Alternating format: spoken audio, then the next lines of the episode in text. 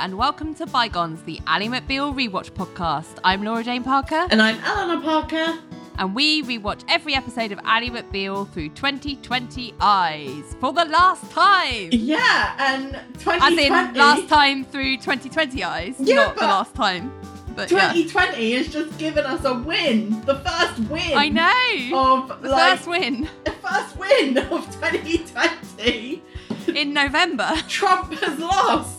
The election, I know. Literally just before Literally just found out. this episode, we found out that Biden has won the presidency. They've officially called it, and we couldn't be happier about it. Oh, Yes. yes, it's so good. Oh my god. Such a relief.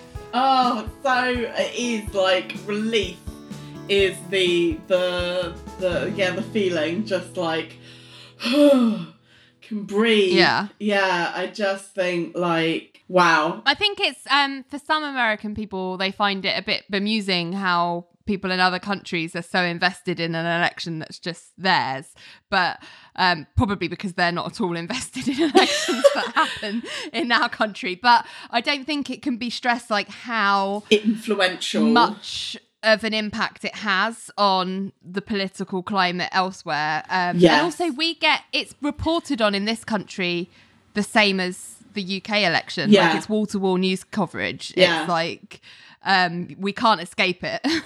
Yeah, you know, America is a world power. What they do Yeah. impacts the rest of the world. So if you've got a Yes. megalomaniac in charge, that's going to affect everyone. you know?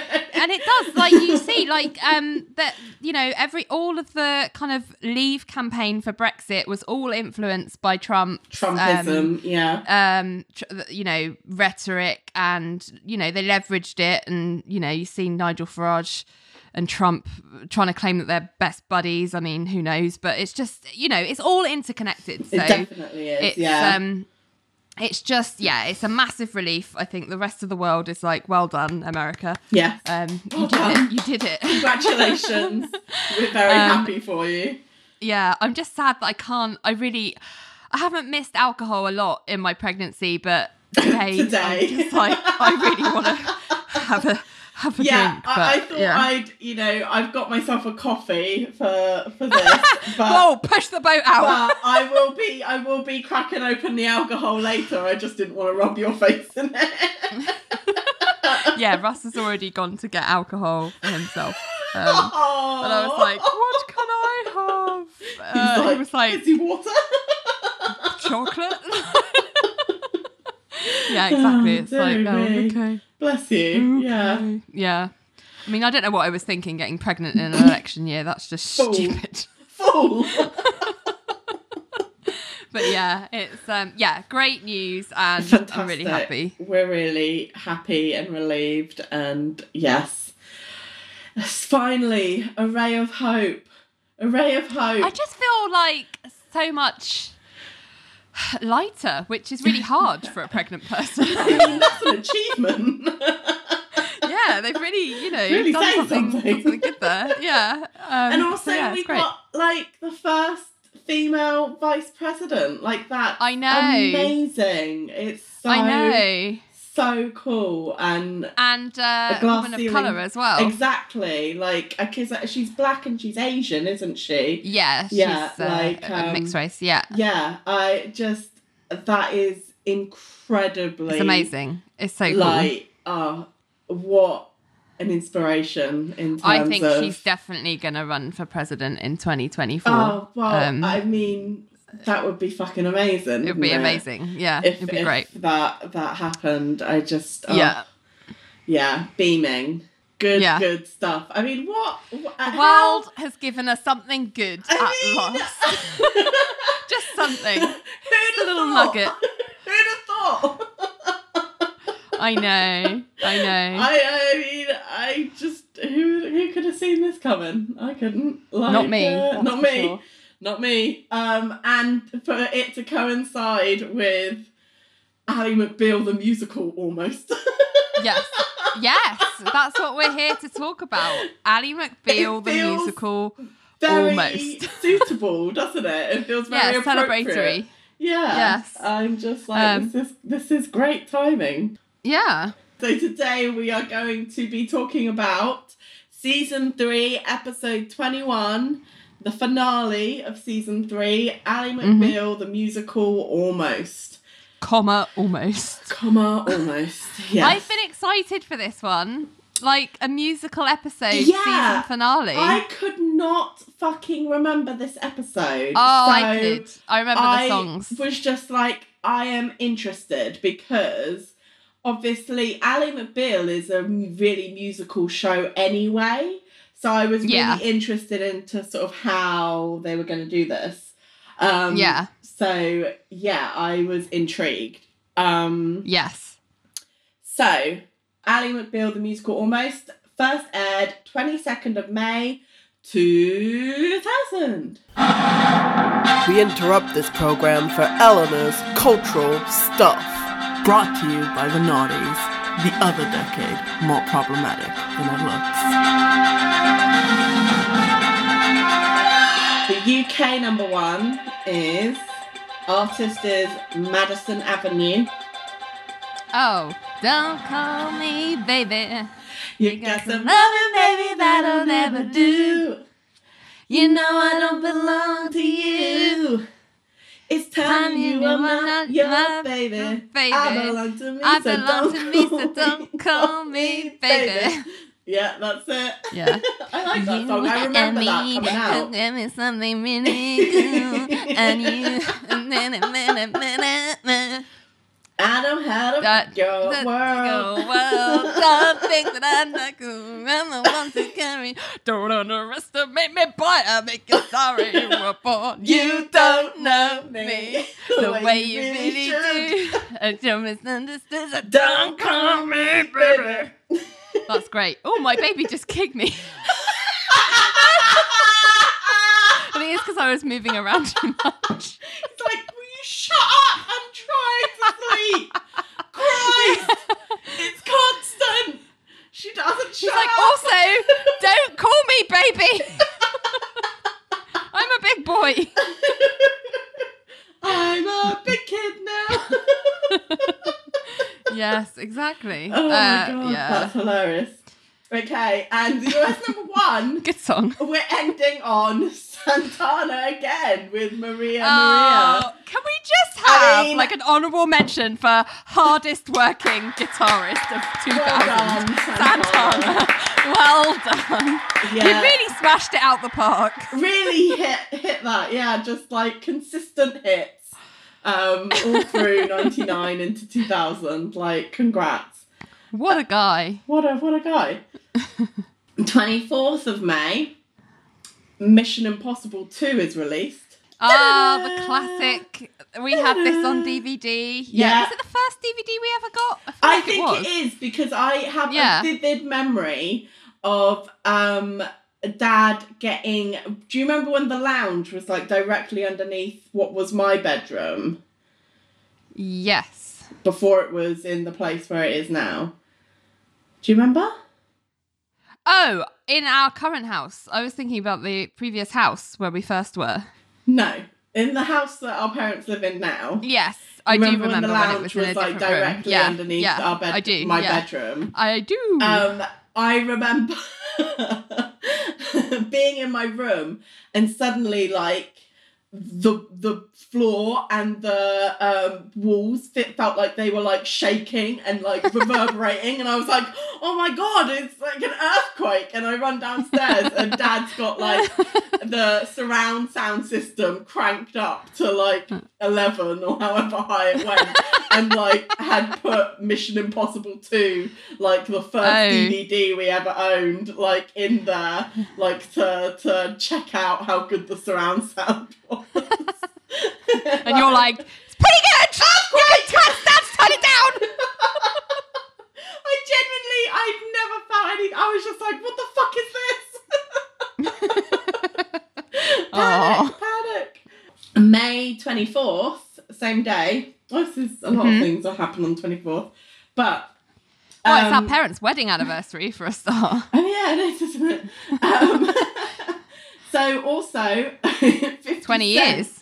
50 Cent is shot nine times No, in 30 years. Queens. After Sorry, I'm con- what?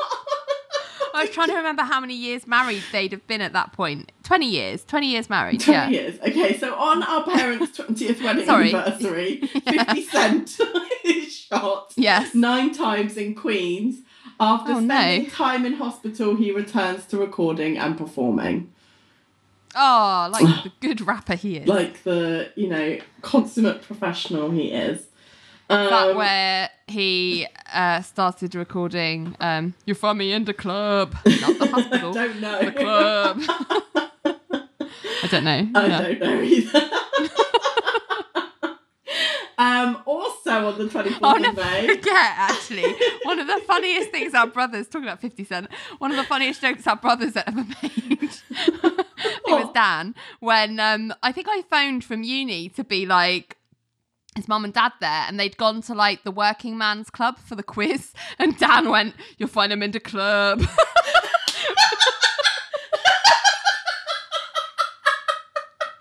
Which is amusing. That's Yeah. Oh god, I want like a parody video, like done in a workman's club, like Yeah. ASAP. Um, okay, also on the 24th of May, the third season finale of Dawson's Creek entitled Do you mean Annie McBeal? No. the third season finale of Dawson's Creek, entitled True Love, um, Right. airs, and the episode features the first male gay kiss on US Yes. primetime television, which Yes, has been Jack. called a milestone in the timeline of gay representation in pop culture. Yes, I remember that. I it was- Was don't. it Jack and oh god, it was Jack and someone. He- uh, I can't remember his the guy he kisses, but yeah, I used to I watch remember Dawson's the Creek character quite avidly. Um, but yeah, Jack, uh, played by Kerr Smith. Oh yeah, Um, yeah, that that I remember that and remember that being a really big deal and being like, yeah, representation. so yeah, that was great. Um, And lastly, I've got on the 29th of May, Michael Jackson and Mariah Carey are named the best selling male and female artists of the millennium at the World Oh Music God. Awards in Monaco. I'm not surprised about Michael Jackson, but No. I didn't realize Mariah Carey. I mean, I know she's amazing. Obviously, I love her, but um, she. I didn't realize that she would have. I would have thought someone like Madonna, or but good for her. Yeah. Well done, Mariah Carey. Uh, it must be. It must be the Christmas single, I right? was gonna every, say every Christmas, people that, uh, he must yeah. make money off of that. Like, I Yeah. actually saw someone refer to Christmas. Christmas as- really put her on the map. Well, I actually saw someone on Twitter refer to Christmas as Mariah Carey season. It is. It totally is. Have you not seen that? Um, every like November first, she does a funny. Well, this year certainly. I think she's done it before, but she did a November first. She did a funny video where it was like all spooky after Halloween, and then like this hand goes up the stairs, and then it opens the door, and she's in there, and she's like, um, "Get ready" or something like because she's all Christmassy. It's like it's November first. It's now Christmas as far as Mariah Carey's concerned. There's also an amazing supercut that I love that's basically her over the years. Every time she said the word festive, which is a lot, she's like, I'm just so festive. Like, I really love being festive. And my best thing in the world is when I'm festive. Like, I am the queen of festive. Festive. Isn't that so festive? it's like everything's festive. Um, it's so good. I'll have to send that to Oh, that's amazing. Yeah, definitely. But yeah, that's uh that's all I've got. Perfect. Well, let's crack on with this almost musical. Um, so I don't know if you know, but none of these songs, I don't think any of the songs that are in this um, episode are original songs written for the show. They're um, most of them are existing Randy Newman numbers. Um, certainly, when I look them up on Spotify, they appear on other Randy Newman albums, which Okay. is what is leading me to think that they were from his back catalogue, and him and Vonda went through and were like, "Which one shall we, shall we choose?" Cool. So that's just a little bit of background. Um, So we open in Ally's apartment, and Vonda is playing our first Randy Newman song, which is uh, a song called Falling in Love, just on the soundtrack. And Ally is introducing Brian to her parents. And there's almost like uh well, we get the impression that Ally's dad, George, is not super into it. As in, he's not being particularly friendly. We get these like growling sound effects from him. He doesn't look, he looks kind of frosty. Whereas Yes. Ally's mum is like all smiles. He's just like frowning and as she's introducing Being a bit of a um. Brian. Yeah, but then Ally like starts to fill this kind of awkward silence by rambling about like literally nothing, like things about like the restaurant and how they don't want to be late and that but they won't run out of food and oh look my coat is here and oh let's go because I'm dying. I mean I'm starving and then oh look at us we're off to dinner again. Four of us, one, two, three, four. And then she tries to leave the apartment by going into her bedroom rather than leaving through the front door. And Generally making a lot, a lot, a lot for Ally. it's a lot for her. Yeah. She's clearly having some problems with this scenario. Um, so that's the opening scene, and then we're into titles. And uh, I don't know about you, Eleanor, but the titles for me were joyous because they're Yes. different. Um, because it's a special musical finale episode, they got everyone in the ca- main cast to sing "Searching My Soul," um, heavily led, I should add, by Jane Krakowski and Lisa Nicole Carson. Yes. They're doing all the heavy lifting in this. Um, but they had like new titles, um, which were like lots of clips of the song and dancing that they've done from old episodes intercut Yes. with this like new footage of everyone in a line singing "Searching My Soul," which I really enjoyed. It was nice to be like, remember all those things they've done on the musical front before? Like this fits. Yes, Um, so it it's very good. fun. Yeah. It's good. Yeah. So after titles, um, John is at a therapy session with replacement Tracy. Oh, I miss Tracy so much. Um, who is telling him um, that um, you know, haven't ha- don't don't you go through something like this every time you have a birthday? So it's John's birthday time again. Once again, he's down because he again feels like he's got nothing to show for turning 36. Shaw Pal, 36. Um, he's saying, you know, I've got no family to speak of. And his therapist is like, yeah, but you've got friends. Like, aren't they throwing you a big party? And John's like, yeah, Elaine is organising it, but she only does it so that she can do a number. She'd tap dance on my head if there was applause in it, It was funny.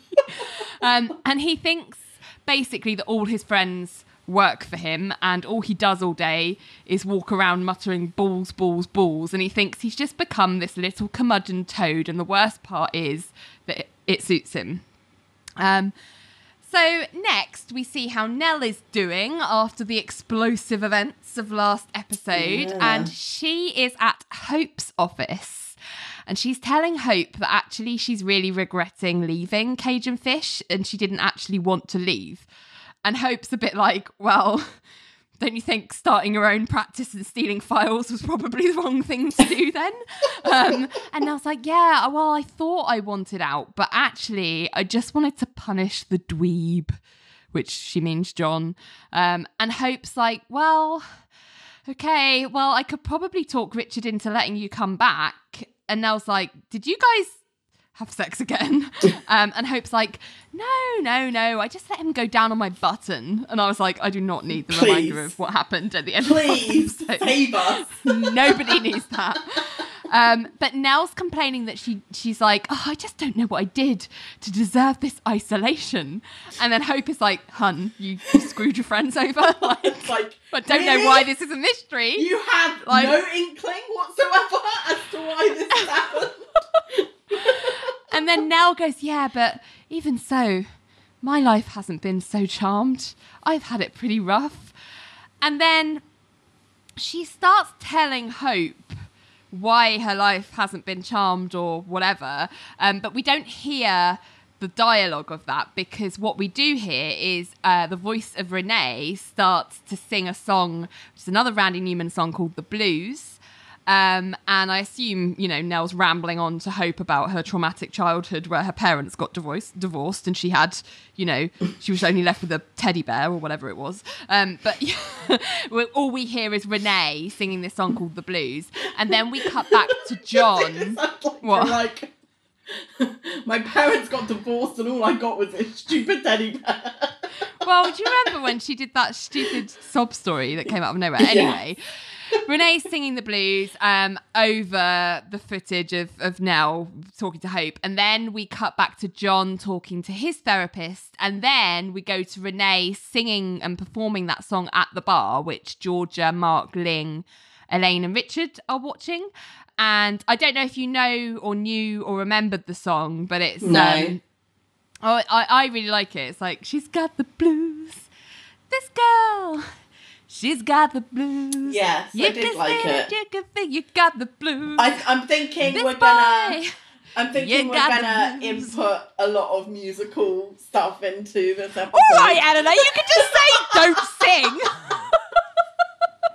I'm just. It's just a thought that's occurred to me. Uh, I think we should really just insert. Musical I learned I learned all the numbers for this. I can't believe you've just taken this away from me. I think my nephew will agree.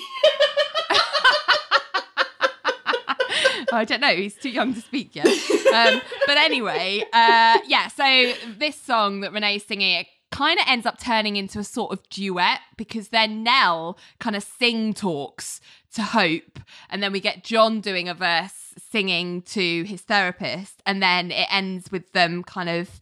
It's intercut with Renee's performance in the middle in like a split screen. Hmm. I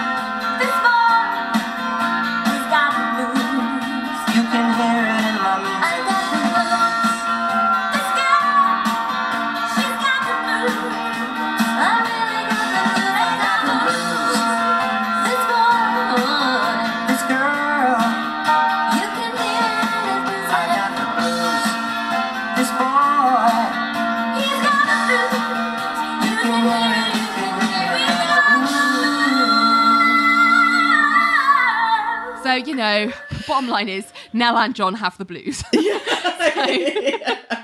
both sad. Um, question: Do you know if Nell's singing voice is actually Portia de Rossi's singing voice? I think it is, um, based on the fact that it's not that great. like hers and John's and um, you know all the people that um actors rather than singers. They're a little rough around the edges, voice wise, I and I think they kept them. Because I have a distinct memory of an episode, and maybe I've made this up in my head, but an episode later where there's a whole thing that occurs around the fact that Nell can't sing and like really can't sing. Well, I Um, mean, but um, but a this is like suspension of disbelief. Like she's not actually singing. Hope.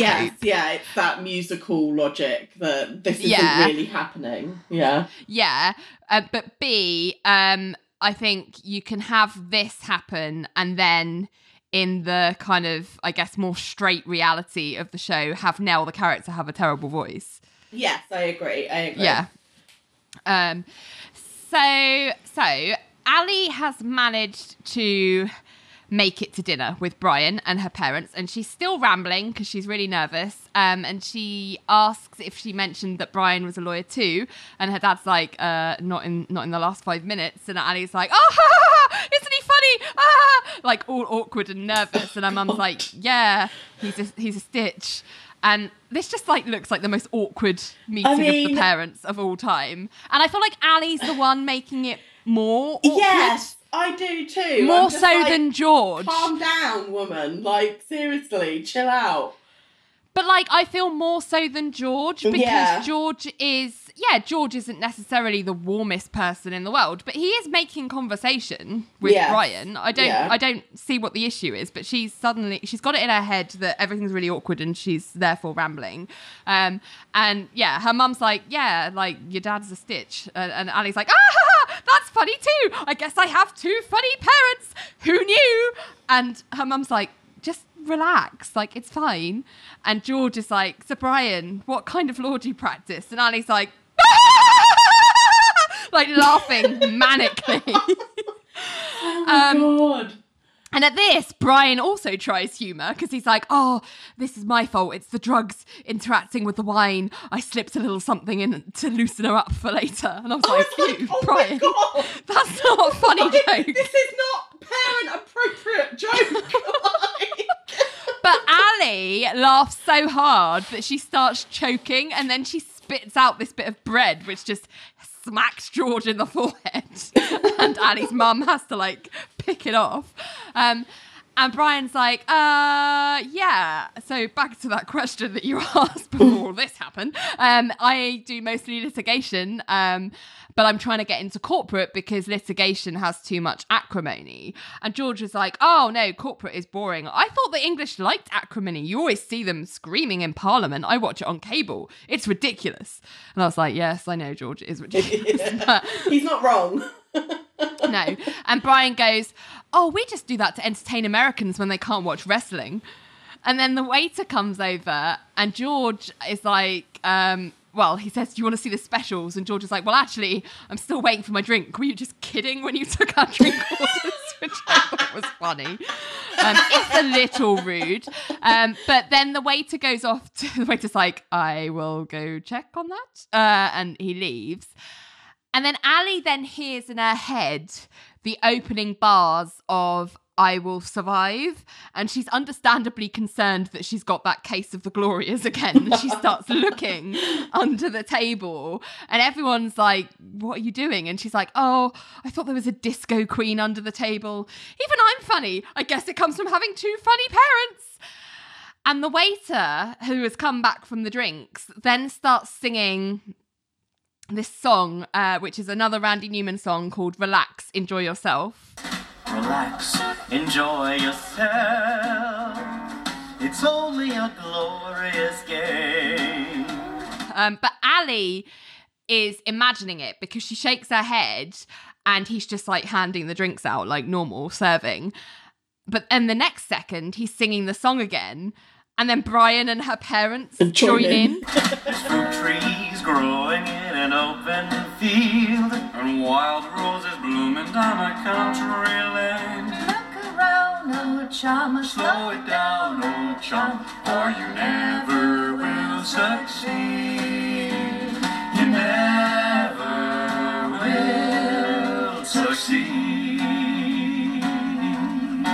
And Ally's like trying to shake off this daydream and she puts her head on the table and her mum's like, What's wrong? Like, aside from your father, the stitch. And Ally's like, I'm just a bit nervous, I guess. And then her dad is like, Stop acting like a teenager. Yeah. I was like, maybe more people should say that to Ally. I don't know. yeah. Um, but at this, Ally imagines um, a young Ally who stands behind George at the table and sings this line, which is not part of Relax, Enjoy Yourself, as far as I know, although I could be wrong. Don't think I've ever listened to the whole song. But she goes, It must be very trying to be bad all the time, vicious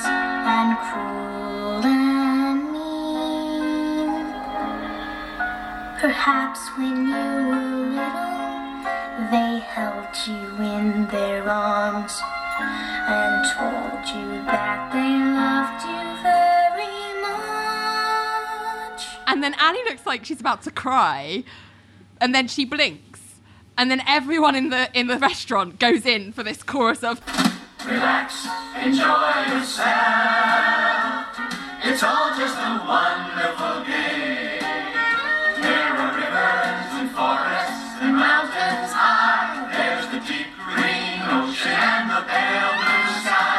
And then, Ally just gets up and walks out because she's like, nope, I'm not dealing I'm with out. this. I thought that was a really odd moment in terms of throwing that bit in that isn't part of that song that's young Ally.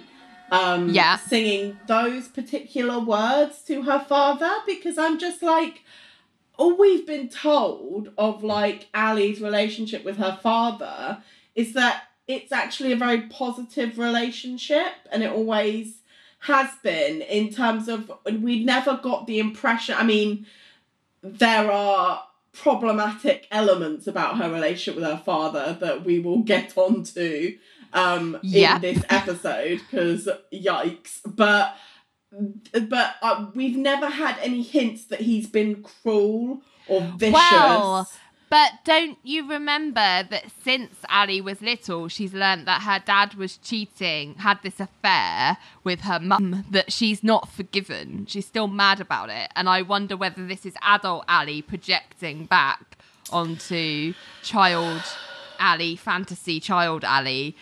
It is weird, I know. I and as far as I know, I've Googled to- I've googled those words because I was like, are these part of the actual song? Because it's a very different tone, obviously. Yes. To relax, enjoy yourself.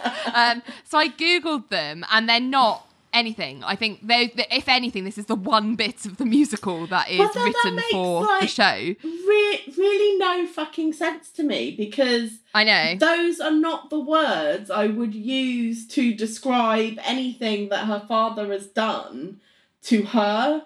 Like he Well, has not yeah, been but cruel. she- he has she's not been feeling vicious. it. But but do you not remember she's got this very warped reaction to her dad cheating on her mum like 20 years ago. She's taken it as a slight on everything that she believes and therefore he did the damage to her as well even though it's nothing to do with her. She didn't know about it when she was a kid. It's not impacted her in any way. But she's she's perceiving it as though it has like it's ruined No, what she that thought was that was the affair she had with. Uh, th- that's the affair her mum had when she was a kid. But don't no, but don't forget, like her mum had they both had retaliatory affairs. Yeah, but back- he only had his affair after Ally had left because that was the whole point. Was that he? Yeah, felt, I know. Yeah, But that's what I'm saying. That's what I'm saying. It shouldn't have impacted her in, In any, any way, way. but she has felt it as though it does have an impact on her, which I think is warped, but that's how she's dealt Yeah. that's how she's she's absorbed it. Um, which is bizarre and I think we'll go on to I mean, yeah, this whole episode, all of the stuff with her parents, I'm like the fuck. yeah, I know, I know. It's so fucking weird.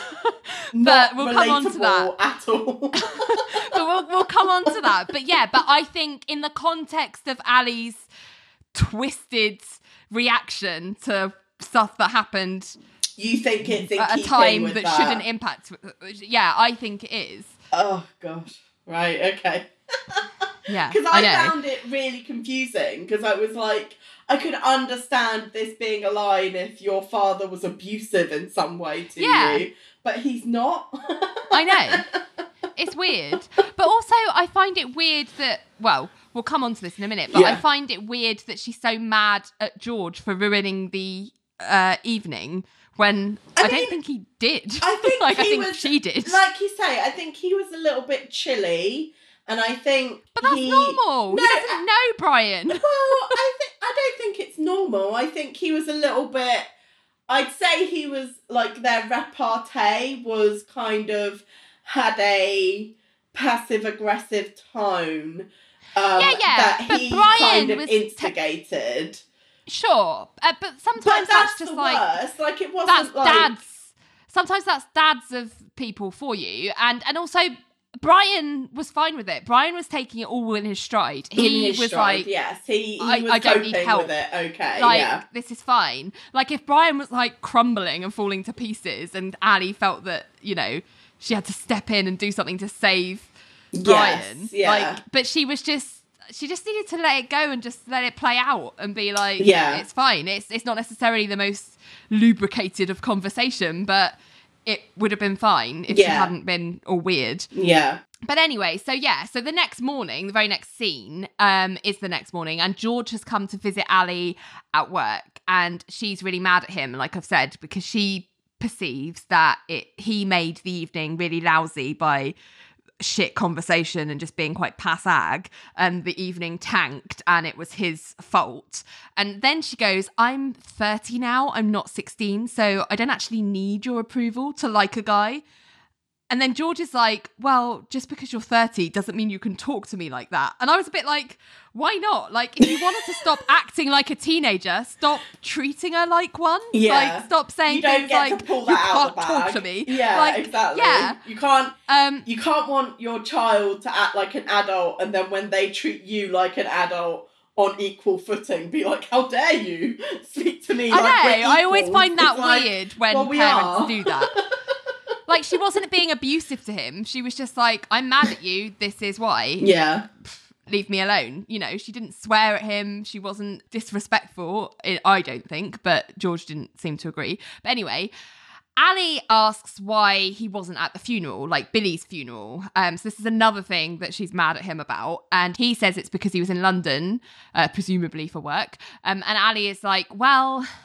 It was really nice having dinner with your dad, but I'm gonna go and have lunch with the man in my life. And then she storms out, and I was like, is not "This you." is weird. Like, I'm Yes. not into Ally and her dad's relationship. I find it bizarre. Like, Yeah, even for a daddy's little girl. Yeah, bizarre. It's creepy in its codependency, isn't it? Yeah, yeah. Um, so next we pick up with John and Richard, and Richard is telling John that he's going to go and see Nelle. Um, and John's still really mad at her, and he can't believe that Richard isn't. Um, and Richard's like, "Look, I'm not going to have her back if you don't approve." And John's like, "I just, I just hate her. I hate her." And Richard is surprised because he says he doesn't think he's ever heard John use that word before. Like he didn't think he had the capacity to hate. And John's like, Well, you were wrong. And Richard goes, Well, before she left, you were saying some pretty horrible things to her and about her. And John's like, She dumped me while I was wedged Oh, in an elevator in public in front of the whole office. And I'm like, Yeah, but also. You're the, you're the senior partner. Like you have the power in this relationship. You can't just I'm just like, get over it, John. Like, Yeah. Put on your big boy pants. But the whole point it. is if he's the senior partner and they break up, like him saying the horrible things that he says to her have extra meaning. Yeah. Because he's the senior partner. Yeah. So he can't just go around acting like a a you know, a hard done by kid as you would do perhaps with another acrimonious breakup that had nothing to do with work. Like Mm. you can bitch about the people you've broken up with if you're not also currently employing them. Like Yes. that's different. That do you know what I mean? Yeah, exactly. And that seems to be. Or at least keep it out of the office. Like yeah, but be John- a grown up. John is like not emotionally mature at all. No. So then he's like, I never told anybody this, but when I was five or six, I was fat, I'm like, rotund. he always does this. He always has a story. I'm like, what we should have been doing from the very start is writing down all his little stories and just seeing whether they make Piecing any them fucking together. sense, like cohesive sense. Like, do they contradict each other? Because I bet they fucking do. If we did that, I bet Well, half of these says- aren't fucking real. Well, of course they're not. And he says he got teased by the other kids for being rotund. Um, and they convinced him at the local carnival to be in a booth where people would guess his weight to win a teddy bear and they would sing a song that John can still remember. And then John sings Johnny the Fat Boy, which is a version of a Randy song called Davy the Fat Boy. Johnny the fat boy. Johnny the fat boy. Isn't he round? Isn't he round? What does he weigh, folks? Can you guess what he weighs? No, it's only a quarter.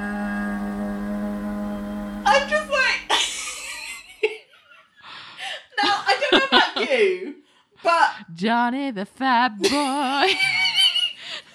Can you guess what he weighs? do you think? Isn't he round?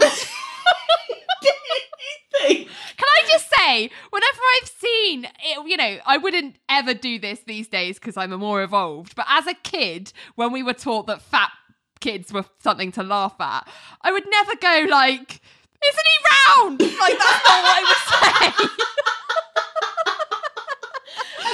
I wouldn't from, try like, a and guess. Book. I know. but I just like, I'd be more likely to say that kid's got bosoms, which is a Simpsons quote. I, I swear, I don't know about you. I could not tell whether this was supposed to be a funny moment or a poignant moment because I cracked the fuck up. I thought it was so fucking funny. Like, the, because the way I don't think it is meant to be funny. you don't think it is because that's the No, thing. because it's so like like it's like Johnny the fat boy, like, and then and then the very the very next like bit of the scene is serious. So I'm just like, why would you have like a com- a big comedic That's number true. into a serious t- like it just seemed like they don't normally do that. But it was just like so ridiculous. Like I just It was laughed my head off during this bit. I think what happened is they were planning the songs for the musical episode from Randy's back catalogue, and then they were like, how can we make these fit into a storyline? Yes. And they were like, I know, we'll just have John sing about how he was fat once, and then Nelle will come in. Oh, no. Anyway, John sings this song, and that is, um, he says that that is when he made up his mind that A, he would not be fat, but B, that there were limits to how much ridicule he would endure, and Nelle crossed the line.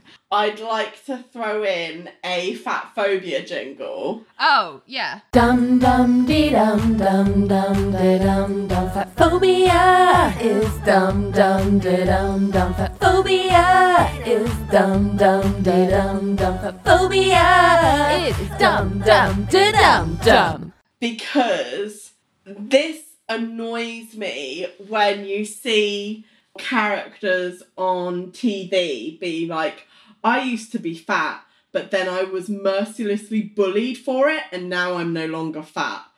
It's like That's when I made up my mind Yeah. I would never be fat again. which which Yes. really drives home an idea that is repugnantly like stuck to a lot of people's psyche that shaming people and being Yeah. cruel to people about their fatness is the way to make them not be fat anymore. Like Yes, that you are doing right. them a fucking Yeah. favor by bullying Yeah. them. You are Yeah. because they don't realize that that that they You're are bullying fat. it out of them. Yeah, And therefore making their life better. They they don't know that they're fat unless I bully them horribly for it. How else are they going to know Yes. that they're fat? Um, Otherwise, they'll think it's okay They'll and they'll be really all right. fat forever. Yeah, And like, it's like, they might yes. exist as a fat person forever. Like, Yeah. how terrible.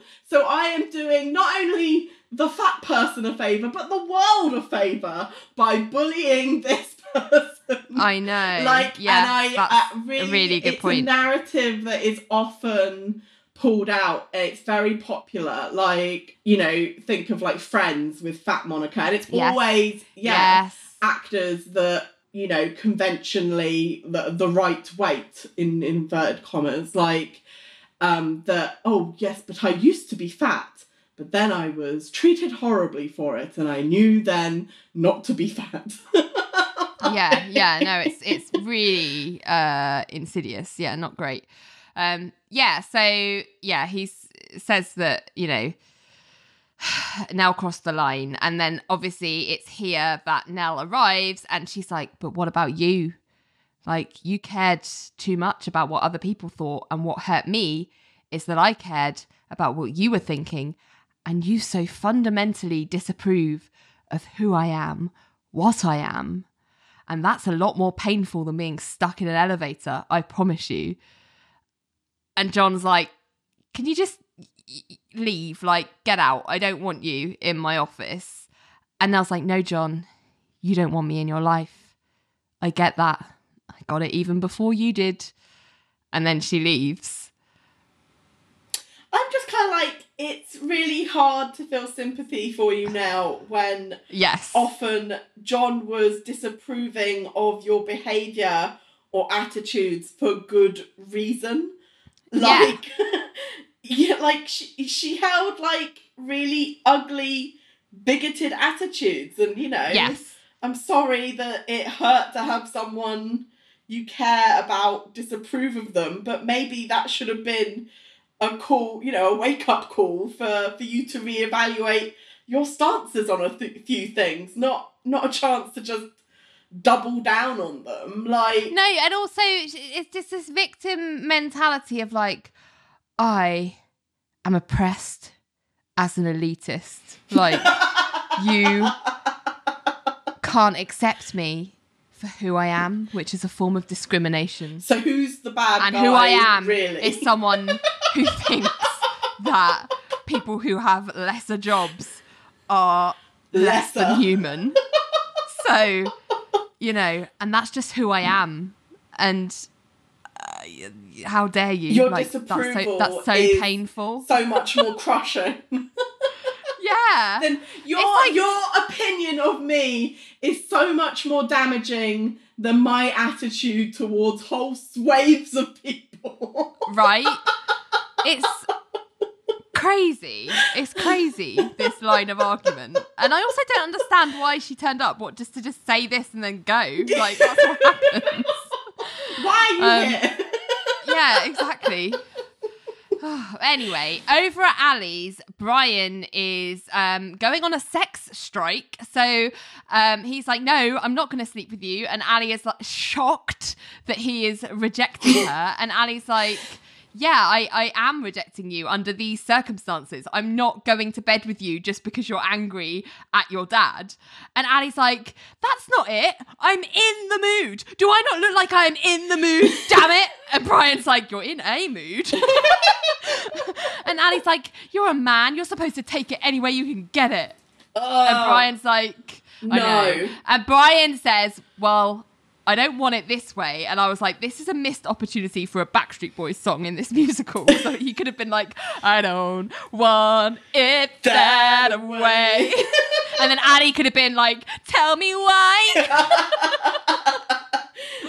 Oh, but then Brian suggests dancing with him, and he's like, I bet he'd hate that. Which made me laugh. And Ally's like, Are you making fun of me? Cut back to John's office, and Richard answers Ally by saying, I'm not making fun of you, I'm saying suck it up to John. So it's like Richard's answered the question in a new scene that Ally asked in the last scene. Um, and he's basically saying to John, that he should try hearing the bells. And John's like, balls, bells. I can't even hear Barry White anymore. and Richard's like, well, I have my own theme song. Um, and John's like, well, I will pay you not to sing it. and Richard's like, well, actually, I've asked Elaine to sing it at the party. And John just goes, oh, God, and slumps onto the couch. But Richard is like, no, I think this song is it couldn't be more appropriate for what you're going through.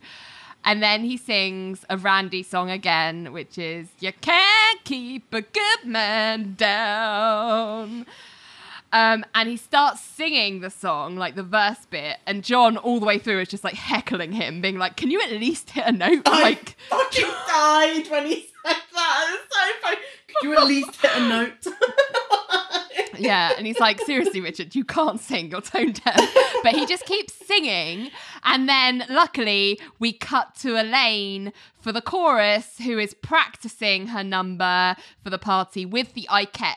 And they do this whole song dance number with their, they're wearing a suit and a hat, like a cabaret style Yes. like sexy man with like chairs and everything. And this whole number, Elaine is singing it, but we cut to Brian, who sings a bit of the verse to Ally as they dance in her apartment. And we basically end up switching between that and John and Richard dancing weirdly in the office. Ally and Brian like doing the tango in her um, apartment, and Elaine and the Ikettes singing and doing that whole routine with the chairs in the bar.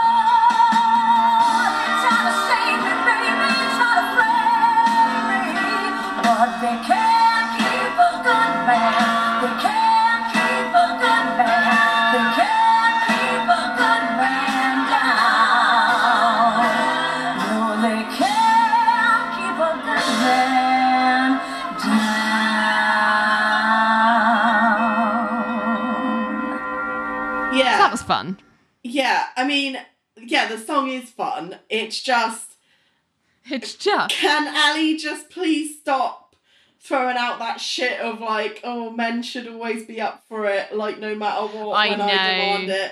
Like, you're in the new millennium now, Ally. Like, time to get with the times. Yo, excuse me, and millennium. also, um, the whole like you want to have sex because you had a fight with your dad. I'm just I like know. that is just a whole Grim. Freudian nightmare that I don't know. even want to explore. But I feel like, like, oh, this'll show this him. I'm gonna fuck my show- boyfriend. I'm just like fucking hell. This is so creepy. What the fuck? I know. Ugh, I know. Awful. So when the song is over, Brian says that now he's ready to make love to her because she's kind of shaken off any of the previous emotion from being with her dad. Um, but Ally, contrary as ever, is like, and now I don't want to.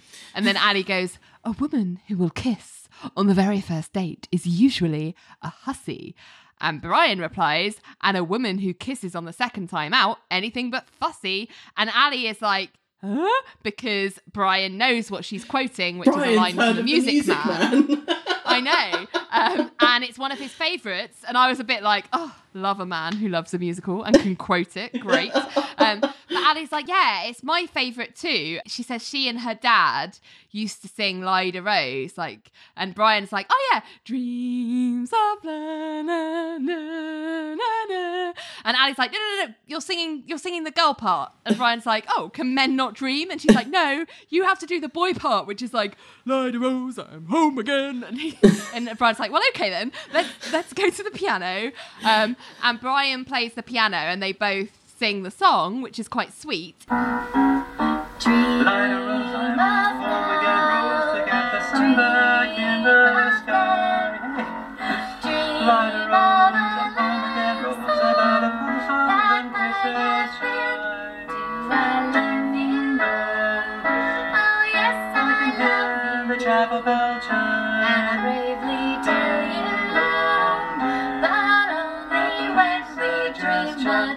pop the question. Except, as they're singing, George has just shown up to the apartment and he sees them, and he they haven't realised that he's come in because he's creeping in the hallway. Yeah. Um, and he sees them round the corner, and he has this like flashback to when he used to sing it with her when she was little. And then he just turns and leaves without them realizing that he saw them. And they finish the song, and it's all very nice. I mean, this guy just turning up out of nowhere without knocking. I just what? yeah Boundaries? absolutely like why have you just let yourself into a apartment like a creep without letting her know but also like uh, as we, th- this episode is like such a Freudian nightmare. I just, I just do not get this. I will never understand this dynamic, like of like a dad or a parent being jealous of their child finding a partner. Like I know. I find it so weird. I, I just and it and it's something that is like represented like such a lot, like on and it does tend to be like American TV shows and films that this kind of dynamic Yeah. seen. I don't really I can't really think of British shows or films that do this. It always tends to be American ones, and I just don't Ooh, I don't know. understand it. Like, it's just not something I find very relatable at all because our parents No. were never like this. Thank No, but I don't know many people's parents who are very like that either. Like, Yeah. it's odd. Well, anyway, John has decided to go and see Nelle, and he turns up and says, Well, whatever you believe my opinion of you is, I can't see it wounding you to such depths that. And he sort of trails off. And he's like, My disapproval of you only went to you. And Nelle's like, being a rich bitch, ice queen, elitist, cold snob, in case you were uh, in search of the words. And John's like, yeah, but you basically wore that like a badge when I said it. Like, why do you care how I saw you? And she's like, because I loved you.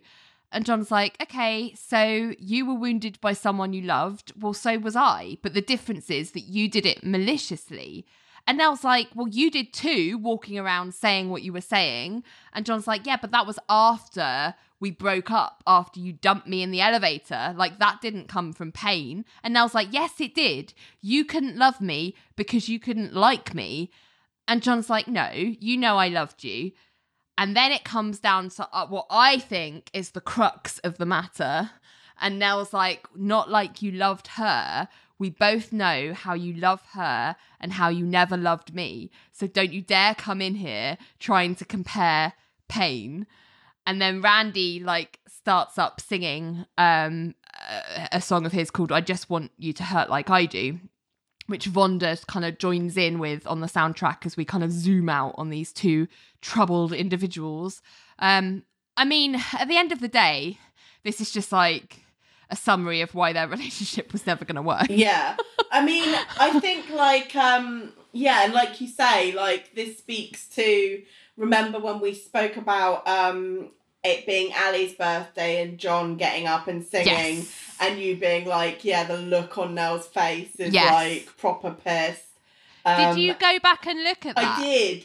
I Yeah. did, and I Did you I read saw it that way? Yeah, I saw Yeah, it. That the second watch. I think I She's must have always had a bee in her bonnet about Ally. Ally. and John yeah, I think I think being when in I was with her. watching when I was watching the episode for the record, I think I must just have looked down to write something as she Right. was doing those expressions. Um, Right. So yeah, it's really um, uh, yeah. I think that is ex- exactly it. She could see how much admiration and love John had for Ally, and that it in no way compared to anything he had for her. And she realised she was never going to get it either. Like, he just Yes. doesn't. But also, Well, but he's right. Nelle. Like, you were revealing some really ugly sides of your personality that we'd seen no. I blame David E. Kelley because we'd seen no evidence for this before. Before that, She suddenly started displaying these beliefs and things that felt really out of character, but she's now really doubled in on it. So I guess that is just her character now. Um, and and John didn't like it, but I think those are the sorts of things. You know, if my partner suddenly started saying stuff like that, I'd be like, "Hang on a minute, Yeah. no, that's not nice." that's And I don't, I don't think you can be mad about that. No, I think like sharing values is like really important. And if you don't, that's gonna be a massive obstacle. But John is absolutely right in terms of like when he raised this with her, she absolutely wore it as a badge of pride. Yeah, like she, She was doubled not down on it. she was not willing to reevaluate why someone she was not willing to be like huh someone i consider to be smart someone i Hmm. i really like someone who i admire um holds a very different opinion to me on on this subject maybe there's some merit in what they are saying maybe i should reevaluate my own attitudes there was there was none of that Or at least be open to a conversation about it, right? Yeah. Rather than just being like, "Oh, you don't know what you're talking about." well that's just how i me. feel and you Yeah. know this is me like the thing that I over get annoyed about with the way they've done this in this storyline is the fact that it came out of nowhere. Like if we'd seen little inklings like peppered in to the character of Nelle Mm. from the beginning, this wouldn't have felt like such a sharp like drop handbrake turn. Do you know what I mean? Like it's literally like what what? Where's this come from? Why is Nelle suddenly an asshole? Like I mean, there Eh? were things that she did sometimes that were just a bit like, oh, come on now, but they didn't feel like massively out of keeping with the kind of norms and attitudes of the time. Like it No. felt very part of that more of her being an, a product of the time she's in um Yes. than anything else but yeah so so this kind of comes well, she was always nowhere ambitious and she was always um you know valued like status in that she wanted to be you know get she wanted to climb the corporate ladder she wanted but you can want all of those things and value those things for yourself without looking down on people who don't value those things yes exactly yeah like I always got the sense with her that she valued those things, but not that she thought people that didn't were awful people, not worth talking to. Do you know what I mean? yeah Um, exactly so I, I, yeah, it was just well felt very, as I say, like a complete 360 for her character. Mm. Not 360, 180. 180. she turned around and she was exactly where she was before. Um, yeah. um, but yeah, so yeah, bizarre. So we go back to the her in question from Nelle's speech, like you love her, you'll never love me. Um, Ally, um, she's back at work, and I was like, hang on a minute, rewind, wait. So she gets a visit from her dad. Let's pl- let's mock up what Ally's day has been thus far. She gets a visit from her dad. She rushes home to um, she had a glass of wine in her hand. So she went home to drink a glass of wine, slash shag her boyfriend, slash play the piano, and now she's back at work. Like, what kind of a working day is this, Ally? she doesn't work we've already established this But she's at back at the office, and this time, and we know it's the same day because she's still talking about the dinner being last night. yes So, but you know, so it's just you know, just fact checking there that this has all happened on the same day. Um, but this time she gets a visit from her mother. So, and I was like, goodness me.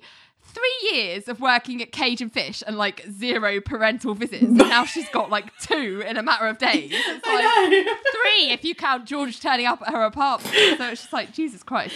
But anyway, her mum has come to um, kind of tell her off a bit because she's like, What have you done to your father?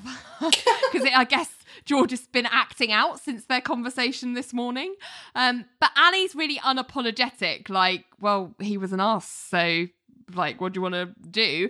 And but her mum's like, yeah, but he was also nervous. Like, it's the first time you've ever invited us to come and meet someone like that you have in your life. And Ally's like, well, that's a good thing, isn't it? Like, why didn't why did he try and ruin it? And her mum's like, look, as much as your father wants you to be happy, the idea of losing you to somebody else, like someone else being your center, it's very hard for him. And I was like, this is so fucking weird. it's so Like- fucked up what? I know. I know.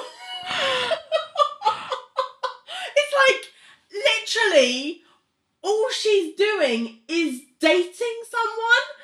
It's not even been that long. Yeah. Literally, he's just her boyfriend, and her father is finding this hard. Like I'm just. But also, but also the fact that her mum is coming to her to tell her this, like.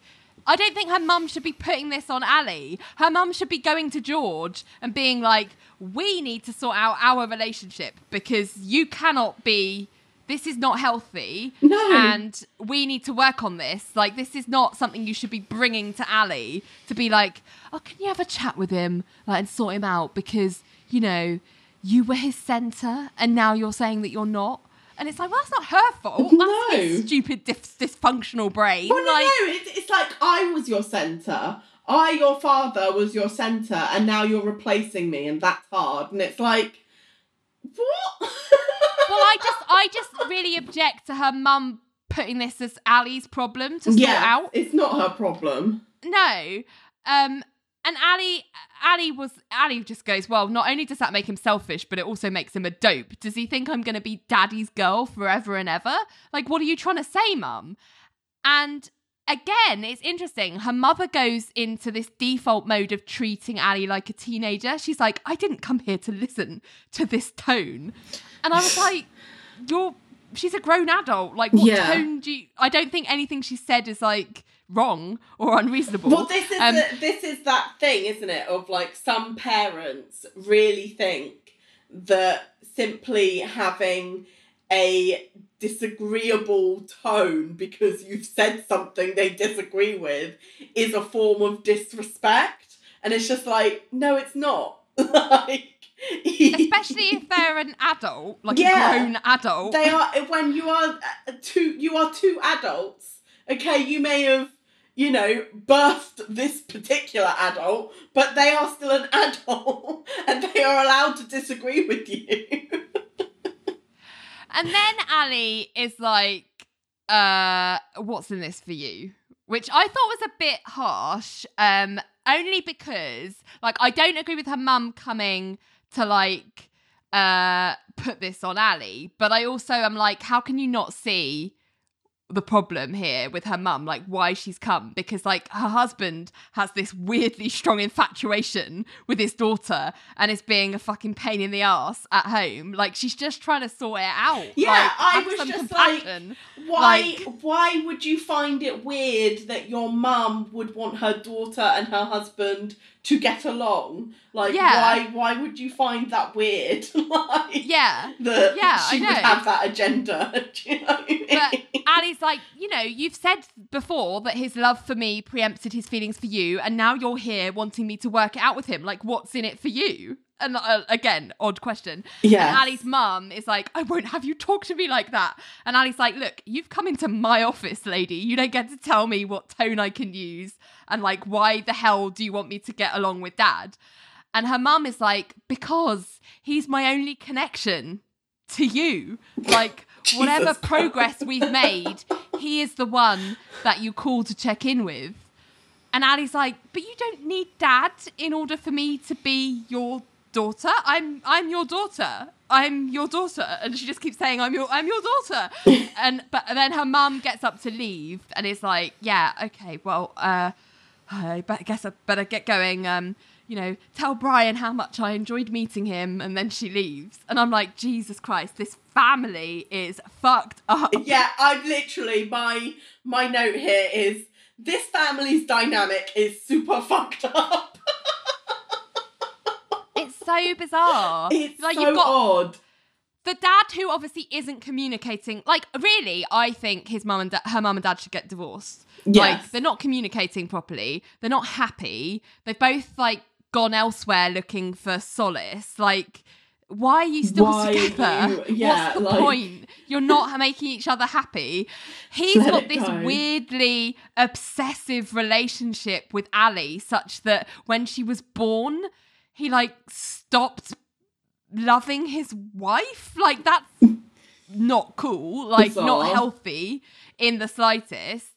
And now she's like, oh, I've got no relationship with my daughter because I've grown up feeling jealous of their relationship and like I was the odd one out. And now she never speaks to me. And it's like, so the answer isn't to just double down on only spe- getting like getting her and her dad like back together so that you can be connected to her. The answer is to work on your relationship with Ally. Like Direct. Without Yeah, a middleman. I just it's like why why are they not all at therapy? they should be. They absolutely Yeah. should be. I just, it's absolutely bizarre. It's so fucking. I mean, no wonder, no wonder Ally is so like bloody strange. like, I know, right? So now we're at the bar for John's birthday party, and Renee, Elaine, and Georgia are on the stage. And Ling, Brian, Richard, and John are uh, waiting for them to start singing. And Richard's like, Is Georgia actually singing? And Ling's like, No, no, no, no, no. Her mic's turned down, but she doesn't know. I was like, Oh, poor Georgia.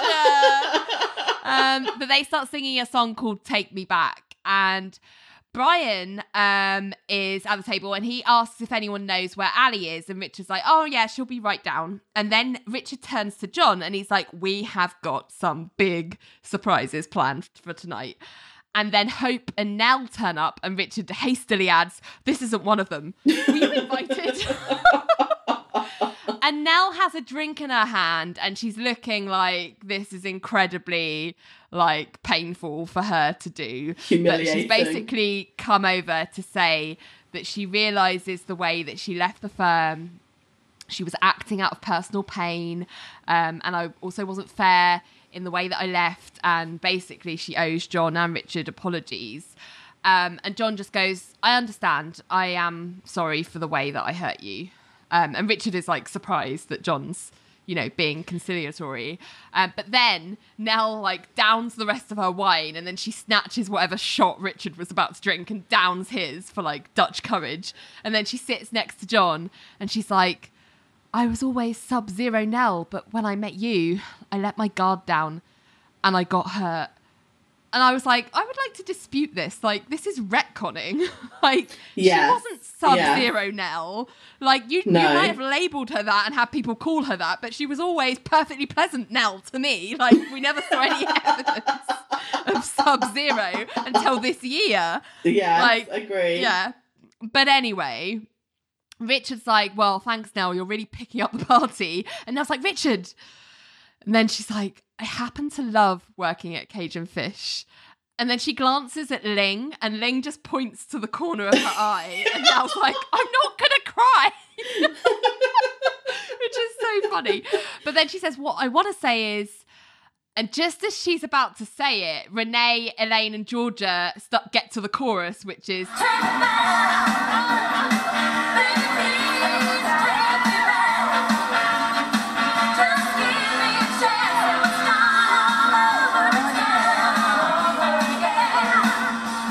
and Nelle's like, look, the practice of law is only as good as the people you work with, and I want to work with you. And Richard's like, well, it's up to John. And um, as John deliberates, we get the girls who have all grouped around one mic in the middle going, singing, please, please, please. And Elaine has to put her finger in her ear to like block out George's singing. Oh. She's like, ah! and and then John's like, well, I'm okay if Richard is. And Richard's like, oh, I don't know. And then Hope pipes up, being like, say yes for me. And then Richard is like, Hope. And then he gets up and he's like, it is time that you do something for me. And Hope's like, do you mean sex? And Richard's like, no.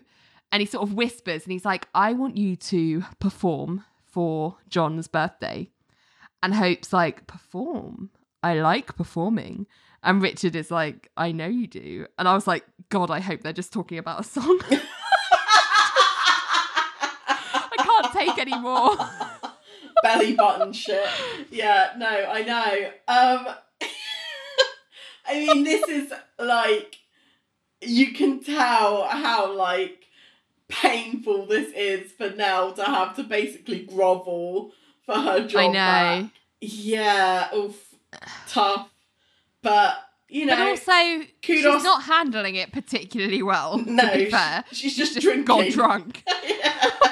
I mean, John is. It's like now, just go work for another firm. like, Yeah, I'm sure you can have a new, back? new, new start. I well, yeah, I d- I've come on to this in a bit, but yeah, I'm not sure this is she's The that, you know she's she's got the clearest mind at the moment. But anyway, so where is Ally actually? Well, unsurprisingly, she's looking at herself in a mirror in the unisex. Uh, she's you know putting on some some lip stuff, um, and then George walks in, and I was like, Jesus Christ, why are these parents so weirdly needy? Like, what is going on? Bizarre. And Ally even says, "Wow, you and Mum, so many visits." um, and he's he just goes, "I wrote you a song," and I'm like, "Big whoop, George! like nobody cares. Go home." Um, and Ally's like, "I didn't need you to write me a song. You need, I needed you to be kind to Brian." And George is like, "Well, I wasn't mean to him." And I would agree with that. I don't think he was particularly No, I mean don't to think him. he was mean. I just I think, think Ally was. made that dinner into like a bigger deal than it actually was, Yeah, I agree. which I think speaks to actually some of the dysfunction Ally has with her parents in that, you know, what her dad, she's putting a lot of stock in what her dad thinks yes. about Brian and the fact that he wasn't just immediately ecstatic about it. She was just Sent her into a bit You of a tailspin. yeah, exactly. Um, uh, anyway, but yeah, exactly. Ally is like, but you weren't excited to meet him, or you didn't act excited for me. Like, why aren't you happy for me, Dad? I don't get it. And George is like, I am. And Ally's like, Mum told me once what a wonderful father you are, and where you were most heroic is that you raised me to believe my dreams could come true when yours never did. And you do want that, right? And George just goes, Yes. And Ally's like, Look, I need to go to John's party. Um, but just before she leaves, she's like, I think I love him, Daddy. And I was like, Little Mermaid flashbacks. Like, Daddy, I love him. and as long as you live under my waters. You know what? Daddy, I'm 16 years old. I'm not a child. but yeah, and then he turned Brian into stone. Yeah, no. um, no, she says, I think I love him, Daddy. Daddy. I mean, Jesus Christ. And then she says, and the fact that I'm unable to share that with you, and just trails off and walks off. And I was just like, dysfunction. I know. Higher dysfunction. Take me higher. Dysfunction. But also, like, it's like been a month, Ally. You've been dating Brian. Like, you need to calm down. Like, You need to calm Go. down. You're being too loud. Uh oh. it's just so fucking weird. And also, I really, and I think we said this at the time when um it was said, like, I don't think, unless your dad is like a firefighter or something, I don't think you should be calling your father heroic, like, just for like being Unless a he is- Unless he is King Triton, in which case he's a fucking legend. like I just I, I'm just kind of like I, I don't I'm sorry but like uh, there's no such thing as heroes. Like you need No. this is not um once upon a time land like uh, I know, I know. It's just bizarre. very weird yeah ways of talking about each other um Yes. it's very strange So, Ally's finally come down to the bar and she's complaining about her dad to Brian because she's like, he cheated on my mother and this is just the latest in a string of disappointments. Trust me. And Brian's like, yeah, my dad betrayed me like you wouldn't believe. And she's like, oh, really? And he's like, yeah, he turned out not to be perfect. Which I thought was funny. And Ally's like, no, no, we used to have something special and now we're just this father and daughter who don't communicate anymore. Like, maybe that's how it should be. I'm like, yeah, maybe you need to see less of each other because this is like fucking nuts. Bizarre. but anyway, no more lamenting George, the terrible dad, because Richard stands up and he starts a toast for John's birthday, um, and everybody cheerses. And then he announces that they are letting Nelle come back to Cage and Fish. And he's like, Nelle, I'd like a signed commitment that all future backstabbing, lying, cheating, whatever, you'll do it for us. and Nelle, it turns out, has just got absolutely hammered. and she gets up to do a speech, but she just gets as far as I just want to say that I'm just really totally and my and Mark just goes drunk and then she just passes out on the table like her head just slams on the table and I was like oh no what a hot mess I don't. I Um, don't think that any of this is making you happy now. I think you need No. to start again. just reset reset reset this whole fresh year now. start. Fresh start. wipe it from wipe it from your memory bank. But there's no time to dwell on that because the next number is starting and it is Hope singing a Madonna song called Hanky Panky. And it's uh, a song from the Dick Tracy soundtrack. Yes. It's like all about spanking. Yeah. Um, Some girls they like candy, and others they like to grind.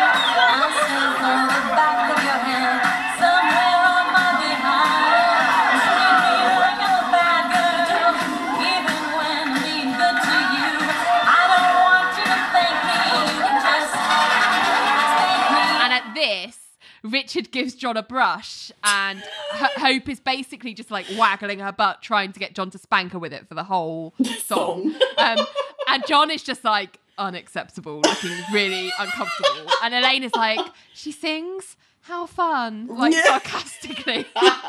um, and Ally, ever the insecure one, is like, Brian, do you find that attractive? And Brian's like, no. and then Hope, um, as she's singing, like at one point she lifts up Nelle's like passed out head by the hair, which I felt was a little cruel, and like flops it back down. Um, and John just keeps resisting, like he's like, this is very unacceptable. But by the end of the song, John concedes with a light tap on her buttock, and everybody is like, Ray! and laughs and claps and whatever. So, you know, a bit of fun. Oh dear. Um, it's interesting actually that Nelle was passed out for that entire number because I'm not sure she would have seen the funny side. No, that's true. That's true. Yes. Um, so next, it turns out that Brian has to leave. Um, so Ally is seeing him out at the door of like the entranceway of the bar um, outside, and he is saying um, he's suggesting that Ally should just call her dad. Um, but Ally's like, "Oh no, I don't want to. He can ruin a phone call just as easily as he can destroy dinner." Um, and she's like, "I don't need to get along with my father." And Brian's like, "Yeah, but you want to." And Ally's like, Well, since when do you presume to know me so well? And Brian's like, Because you're acting like a monster, and women don't do that until you really get to know them. and Ally's like, Are you looking for a fight? And Brian's like, I'm English. We like acrimony, remember? Don't you get cable? And Ally just frowns, and Brian just goes, Has anyone ever told you how incredibly beautiful you are when you get cross? And I was like, I dare anyone to find a more perfect line for charming Ally. Ally is like, she smiles. I know. She smiles and she's like, You're handling me. And he's like, Is it working? And then we hear Vonda sing another Randy song called Forever. And Brian just goes, Well, what are you thinking? And she's like, Nothing. And then we hear more of the song. And then Ally just goes, Wow, I have a boyfriend. And Brian's like, You do? And then Ally goes, It's just that it's a very long time since I felt this. And they have a very cute little kiss. Um, and I have to say, I am really glad that this season is ending on a good note for Ally's like love life. Yeah, it makes It's uh, nice. it makes a change, doesn't it? Yes. it is nice. And I, I think uh, parent drama aside, um, Ally and Brian, they seem in a good place. Like Brian's quite good with her. yes, I agree. in my yeah. opinion. He's quite charming. Um, so back inside, and everyone is dancing, and the party is going off. Like Renee and Hope are singing a Randy song called "There's a Party at My House." Um, Elaine is dancing with Mark. Georgia and Richard are dancing, um, and then Renee and Hope stand aside, and there's this reveal that it is Randy Newman himself on the piano, On the and piano, he starts joining yeah. in on the singing.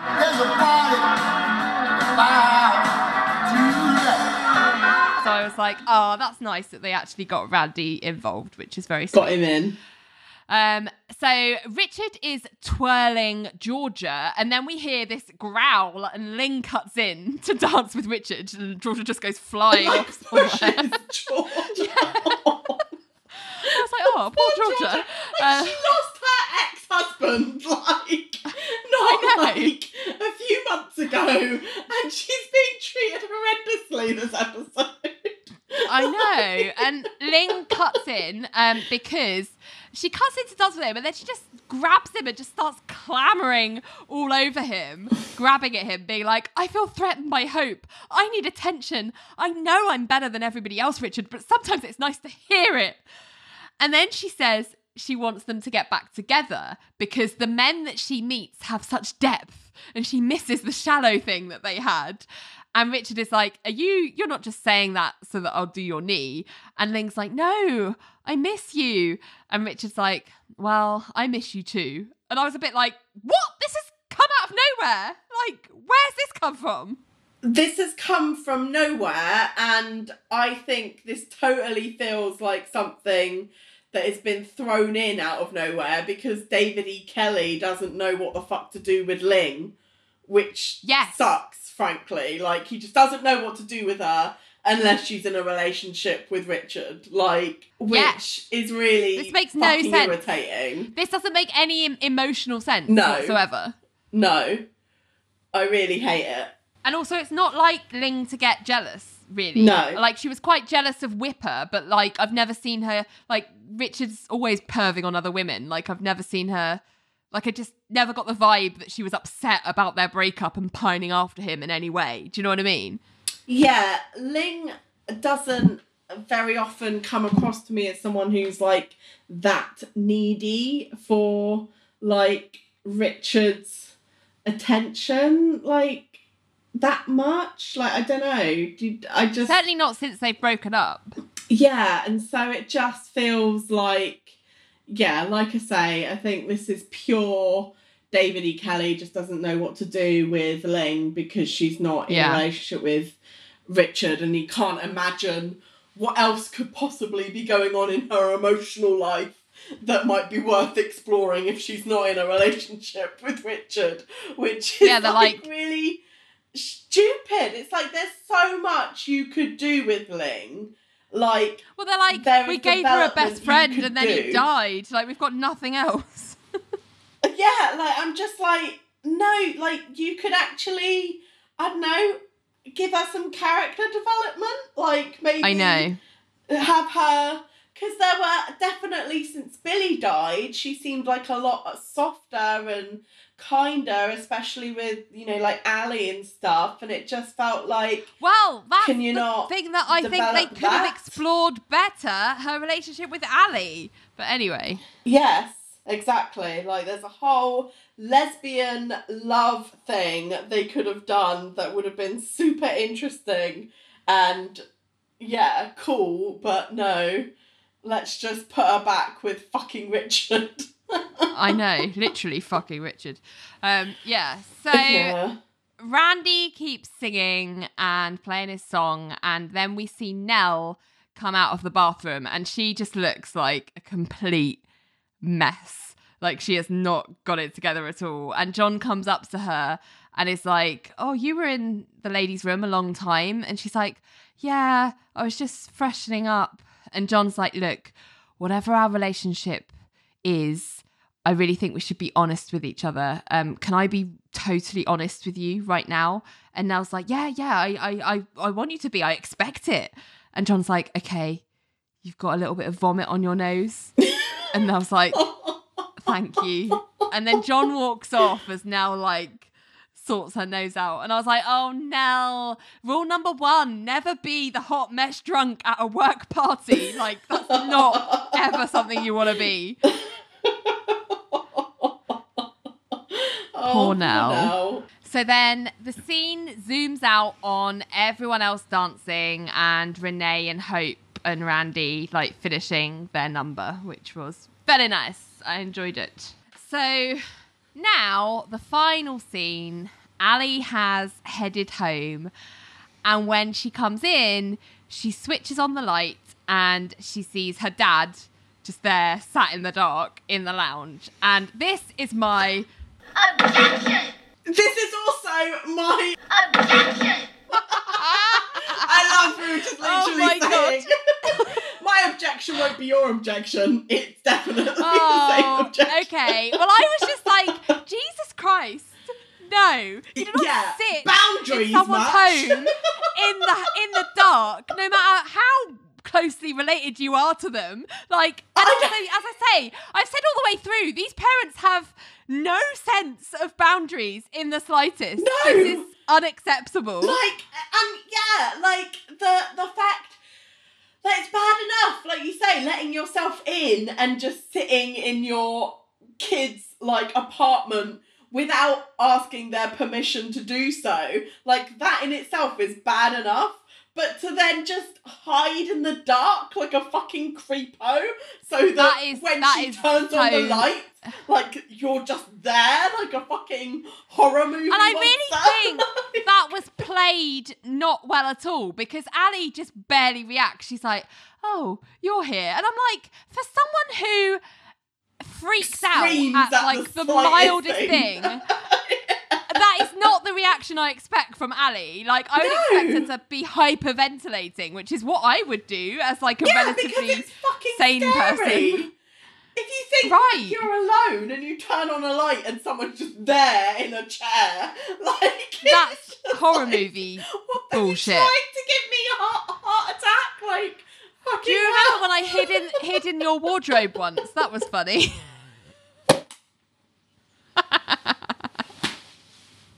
you couldn't breathe. I almost broke Nora you. Jane nearly killed me when I was. I don't know. How old would I have been? How old were you? Oh, I, it was primary school age Yeah. for sure. You just you hid in my because that's the thing. I was there for hours. I was like, this is going to be really good.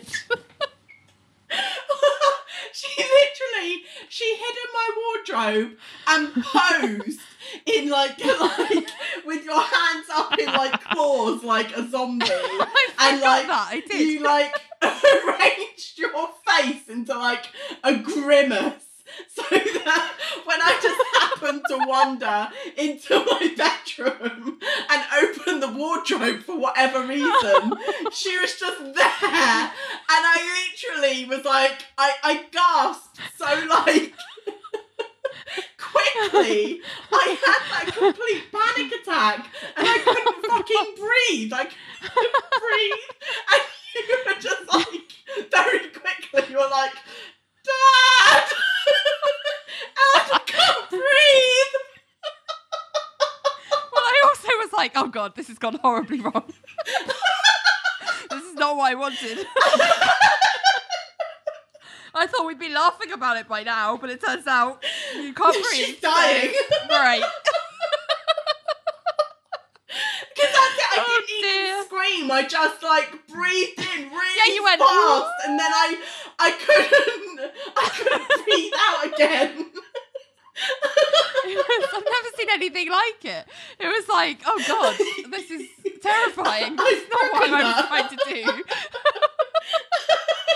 so that was when I learned the power of my zombie impression. and I never did it again. Oh man. Oh But yeah, God, like oh that my is God. that is the sort of reaction I would expect and would be reasonable from Ally in that scene. No? Instead, she's like, "Oh, it's you." like, Yeah. like she's bored. like that is not a normal reaction to that. It's like you again. oh, yeah. And she's like, What is this? And he just goes, Well, I'm happy for you. Um, and there was no excuse for me not being at Billy's funeral. Um, but he admits that he would have actually flown to London just to avoid it because he didn't want to have to see Ally hurt. Which is fucking terrible. Like, what kind of. Uh, What kind of father is he? yeah, like, you are not a good dad if you're someone who's just like, no, I'm sorry. Your emotional pain is just too hard for me to witness, so I'm gonna take myself to another fucking continent. Like, No. Eleanor, the word you're searching for is heroic.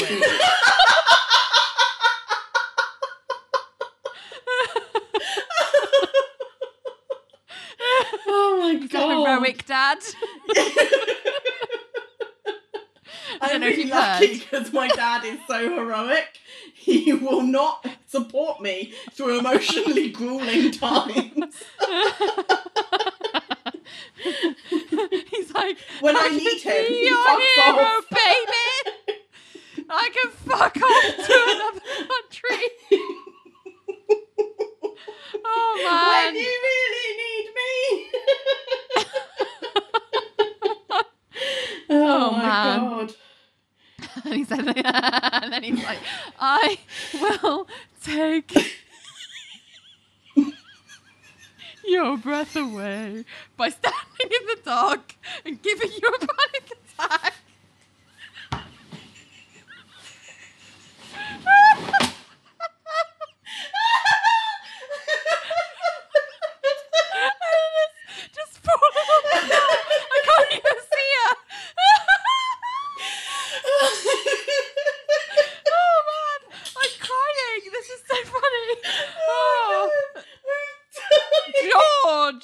Oh my god. Mom. Jesus. Good lord. well, anyway, Ally changes the subject and says, Can I hear the song you wrote? And let's just hope that it's not Hero by Enrique Iglesias. he's like, Oh yeah. Maybe one day. And she's like, No, no, I want to hear the song now. So he goes It's the to the musical piano. episode now, Dad. Didn't you get the call sheet? And so he goes to the piano and he starts to play the song, even though he like he keeps mumbling about how he's not going to remember it and it's embarrassing. And Ally's like, "Just play it, Daddy." Um, and it is another Randy Newman song um, called "Real Emotional Girl," and Ally listens and as she's listening, we get these sepia flashbacks of uh, George and her as uh, through her childhood. So George is putting her to bed as a kid with like a weird like puppet on his hand, and then they're playing cards. Um, and he's like throwing cards at her on the bed, and she's a bit older. And then he's helping her with her homework. And then the lyrics turn to how the girl grows up and meets a boy who broke her heart. And then Ally remembers saying goodbye to Billy, going to college, which is, you know, footage we've seen before. And then Ally keeps listening and she's got a little tear rolling down her cheek. And the episode ends and fade to black. So not only is George a creep and not heroic, he's also a liar because he did not write that song. I know. I just, I mean, I don't know how you feel about this episode as a whole, but I just think um I enjoyed it. I really enjoyed the musical bits, even though it's not the best musical episode of a TV show I've ever seen. No. Um it was fun. It- um but yeah. I could I really could have done without all the dad parent drama. I feel like that was a thread that they had earlier in the season over Thanksgiving, but we'd kind of like moved on from that. And I'm like, why have they just picked it up for this final episode just to put like a dampener on the whole thing? Like, It's fucking weird. why, why was that needed? I was like, and also everyone just needs to grow up. Like, her parents need to short, sort their own shit out without involving Ally in it. Like, these are their problems. They're not Ally's problems. Yeah, absolutely. I think like I mean first of all, like I think that song that he sings at the end is really fucking funny because it might as well be called like she's a real magical unicorn. like, yes, that is what it's like. Because right. Just like she's just like you know tear rolling down her face like Just like oh this. no one gets me quite like daddy. like, it's just God. like, oh, That's God. depressing. yeah.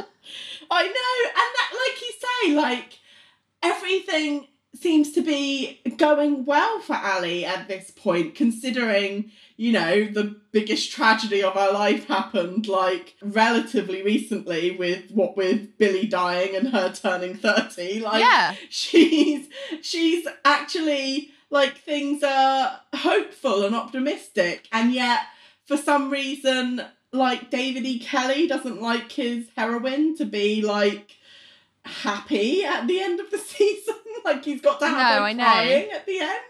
It's very I know. strange. It's weird. Um, the other th- couple of things to, that I thought were interesting about this episode is that Mark wasn't really in it a lot, and actually, as I come as we come to the end of the season, we'll probably talk about this a bit in our season wrap up episode. But he's kind of a weird character. Like I'm not warming to him, and I feel kind of ambivalent about him at the end of the season. Like I didn't miss that he didn't get a number I or wasn't involved in any way. yeah. Um, and I'm not sure that's a good way to end the season for him. Like, I Mm. just think he should have made more of an impact by now, and I don't think he Yes. has. I agree. I, I I think uh, back to the kind of like musical element of this episode, like I kind of feel like they give up on it being a musical like halfway through. Like you Yeah, have just these like everyone could just sing some songs at the party. at the bar, which is just like you do that normally anyway, or you will have someone sing at the piano in Ally's house, like normally anyway. Like these Yeah. elements are not musical like. These elements Yeah. are very much Ally McBeal like, and the Yeah. musical elements kind of get forgotten about kind of halfway Yeah. through. Um, Yeah. So for me, it doesn't quite work as, which No. is why I guess they call it the musical almost. It's like Well, I think we they were started originally doing like a musical and then we let's gave call it the musical. yeah, I was gonna say I feel like they they were like let's call it Ally McBeal the musical and do that, and then by the end they were like I don't think we can get away with this. Let's put comma almost, almost. on yeah, the title. exactly. Yeah, Like a half-assed musical. that's Yeah, what that's should what it called should be called. Ally Yeah. McBeal, the half-assed musical. Well, you know, it's typical of Ally to half-ass something. Um, the other thing is, I think Richard and Ling really came out of nowhere, as we've Ugh. mentioned. I don't think that's good, and I'm also not sure that Nelle rejoining is a good thing for her or No. for Cage and Fish. No. like I feel like Richard's really trying to make it like happy families again, but Nelle and John there's still tension there. They don't seem to be on that good terms. Like when John was like, let's be really honest, I want to be really honest. And I was like, okay, okay. And he's like, you've got vomit on your nose. I was like, he didn't say it in like a friendly way. 'Cause I feel No. like if he was, he'd be like, do you need to get home? Should I get you a cab? Like, do you know what I mean? He just Yes. walks off to Yeah. humiliate her. And I just thought that was a bit mean and you could have been nicer. Like she's clearly in a bad place. I think like, it's that thing where he's like willing to be civil, but he's not willing to um be, Be kind. play nice yet, you know? Yeah. Like which is yeah, like I don't know. I don't actually think David E. Kelley really lays out why Nelle actually does want to continue working at Cage and Fish. Like, Yeah. there's no. Why would she want to continue working there? she's like, got no friends there apart from, from Ling. Ling. Like she's having a really terrible toxic relationship With and I don't mean romantic relationship, but post romantic relationship with John. Richard, she knows that he's been shitty with her about not making her partner. She hates Ally, she hates Elaine. Yeah. Like what who's left? Mark and Ling. Well, Ling she can see anyway because she was friends with her before. Outside. Like is she that friends. wedded? Yeah, Is she that wedded to Mark that she needs to go and hang out with him? Like no. exactly. It's I weird. don't think it's really. I I think it's that this is what I find kind of a little frustrating by it is that it's like it's that thing where you're not actually showing, you're telling, like you're telling the audience that it's fun Yeah. to work at Cage and Fish. Everyone wants to work at Cage and Fish because it's fun. We're not going to show you the fun. We're actually going to show you all the shit that Nelle has to put up with. like, um, but really, she likes it. Really, she likes that. Really, so it's just like fun. we sing songs. She loves it. Yeah, Look at her. look at her. Vomiting in the bathroom because she's got so drunk because she's so anxious. She's, like she's crying and vomiting in the bathroom. She's having a whale of a time. it's like, I don't think Oh. she is, guys. I think no, I think she needs help. Yeah, exactly. Like, this is not the place But, the, for but this is the other thing. Like, she's clearly not in a good place, and literally no one in that bar is looking after her, Yeah, which no I find really problematic. And I'm like, why are you there? Find some other friends. Yeah, like these people do not care about you, and you know, I, I'm not sure you care about either of any of them really, other than maybe Ling. Like, And it does make me sad that at the end of this season, I think the audience isn't really supposed to. I think they're supposed to be like, yeah, you she got got, what you she deserved. deserved. Yeah, exactly. which annoys me as well. So Yeah. yeah. Anyway, so there, There was no go. retrial uh, this week. So No. Verdict of the week. The jury's back. who are you finding in this uh, final episode? I'm gonna find George guilty because he's a fucking Oh, God. creep. Well, I found both of them actually. I've kind of given Ally's Oh, mum and dad a guilty because they're just not acting like grown-ups. I'm like, I think leave Ally alone. I think his her mum is uh, more forgivable than her dad. Like I think her mum is just think- trying. I think her mum is just trying to like uh initiate peace. I think she's just trying to be a peacemaker. And while that, you know, she's sort of going about it in a bit of a misguided way, like I think ultimately she's just trying to um help heal their relationship. Um Well, whereas yeah, but I feel like she's not taking care of the relationship that she should be taking care of with George. Like George is acting out. She should be working on that relationship with him, but she's not. She's gone, "Oh, I need to go and fix him and Ally." Well, no, I think. Well, I mean, I think she's kind of like not. I I mean, I don't. I don't know that uh, any of this actually has anything to do with the issues they have in their marriage. This just seems like I think a it weird, does. I think it's father like a thing. weird- But I think that's that's the weird father thing is what caused a lot of the issues in her marriage. But I think what she, I think the thing she needs to concentrate on is like, because the thing is, is like, it that the impression I get is that the reason George is so weird with Ally isn't because um his marriage is so off the rails. That's like a symptom of why, like that. That's not the cause. That's the symptom. Does that make sense? No, Like I think I think were- his weird. I, I I think if they if they were okay in their marriage, I still think he'd be weird with Ally. I don't think. no, but I, I no, but I think, I think, yeah, I agree with you. No, I don't agree with you. Sorry, I think that their marriage is the way it is, i.e., not great, because of his weird relationship with Ally. I think the way that he Yeah. has approached fatherhood has caused issues in his marriage. Yeah, so you That is a agree with symptom. me?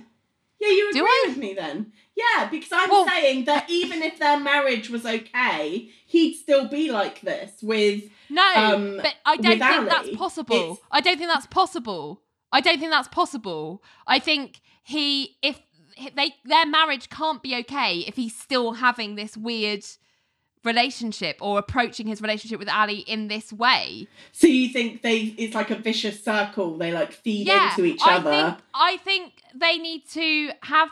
I think him and his wife, um, so her mum and dad, need to get therapy, couples therapy. I think he probably needs individual therapy to be like, why are you so fucking weirdly, creepily obsessed with your daughter? your daughter. Can you not see that this is causing issues with your marriage? Why? Let's get to the root cause of what is doing this because this is going to help not only your relationship with your daughter, but also and making that more healthy, but also sort out whether your marriage is something you actually want. You know, yeah, like, are you actually happy Yeah. here? But also, like, I think she. Sh- okay, so yeah, she should be trying to sort out her marriage with with him, but also she should be trying to build bridges with Ally herself. Like, yes, uh, focusing on her relationship with I Ally agree. rather than my relationship to your father and your father's relationship to you because that's the I only way. I can have a relationship with you. I agree, and I would agree that she's um slightly less uh, problematic in this um episode than Ally's dad, but I I think she's not doing both of those things, which is why I'm giving her a guilty because I'm like you're focusing on the wrong thing. You're like, oh, just make Ally and her dad like their weird.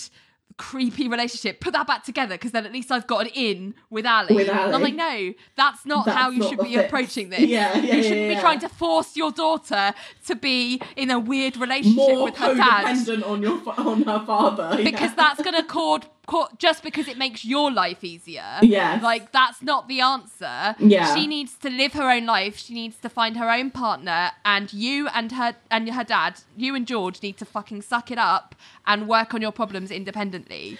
Like I just I just think the whole but I I'm I'm putting it on George because I think he is the he's the main culprit I feel here like you are the Yeah. father you're the one that would have instigated this weird relationship. this yeah. kind of relationship where yeah it's just bizarre like what uh, you're you're wanting to be the center of her world and yet you don't want to be there when it's super hard and she needs you.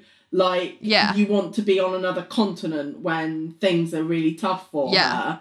Um Yeah. it's like you're a fucking mess, man. Like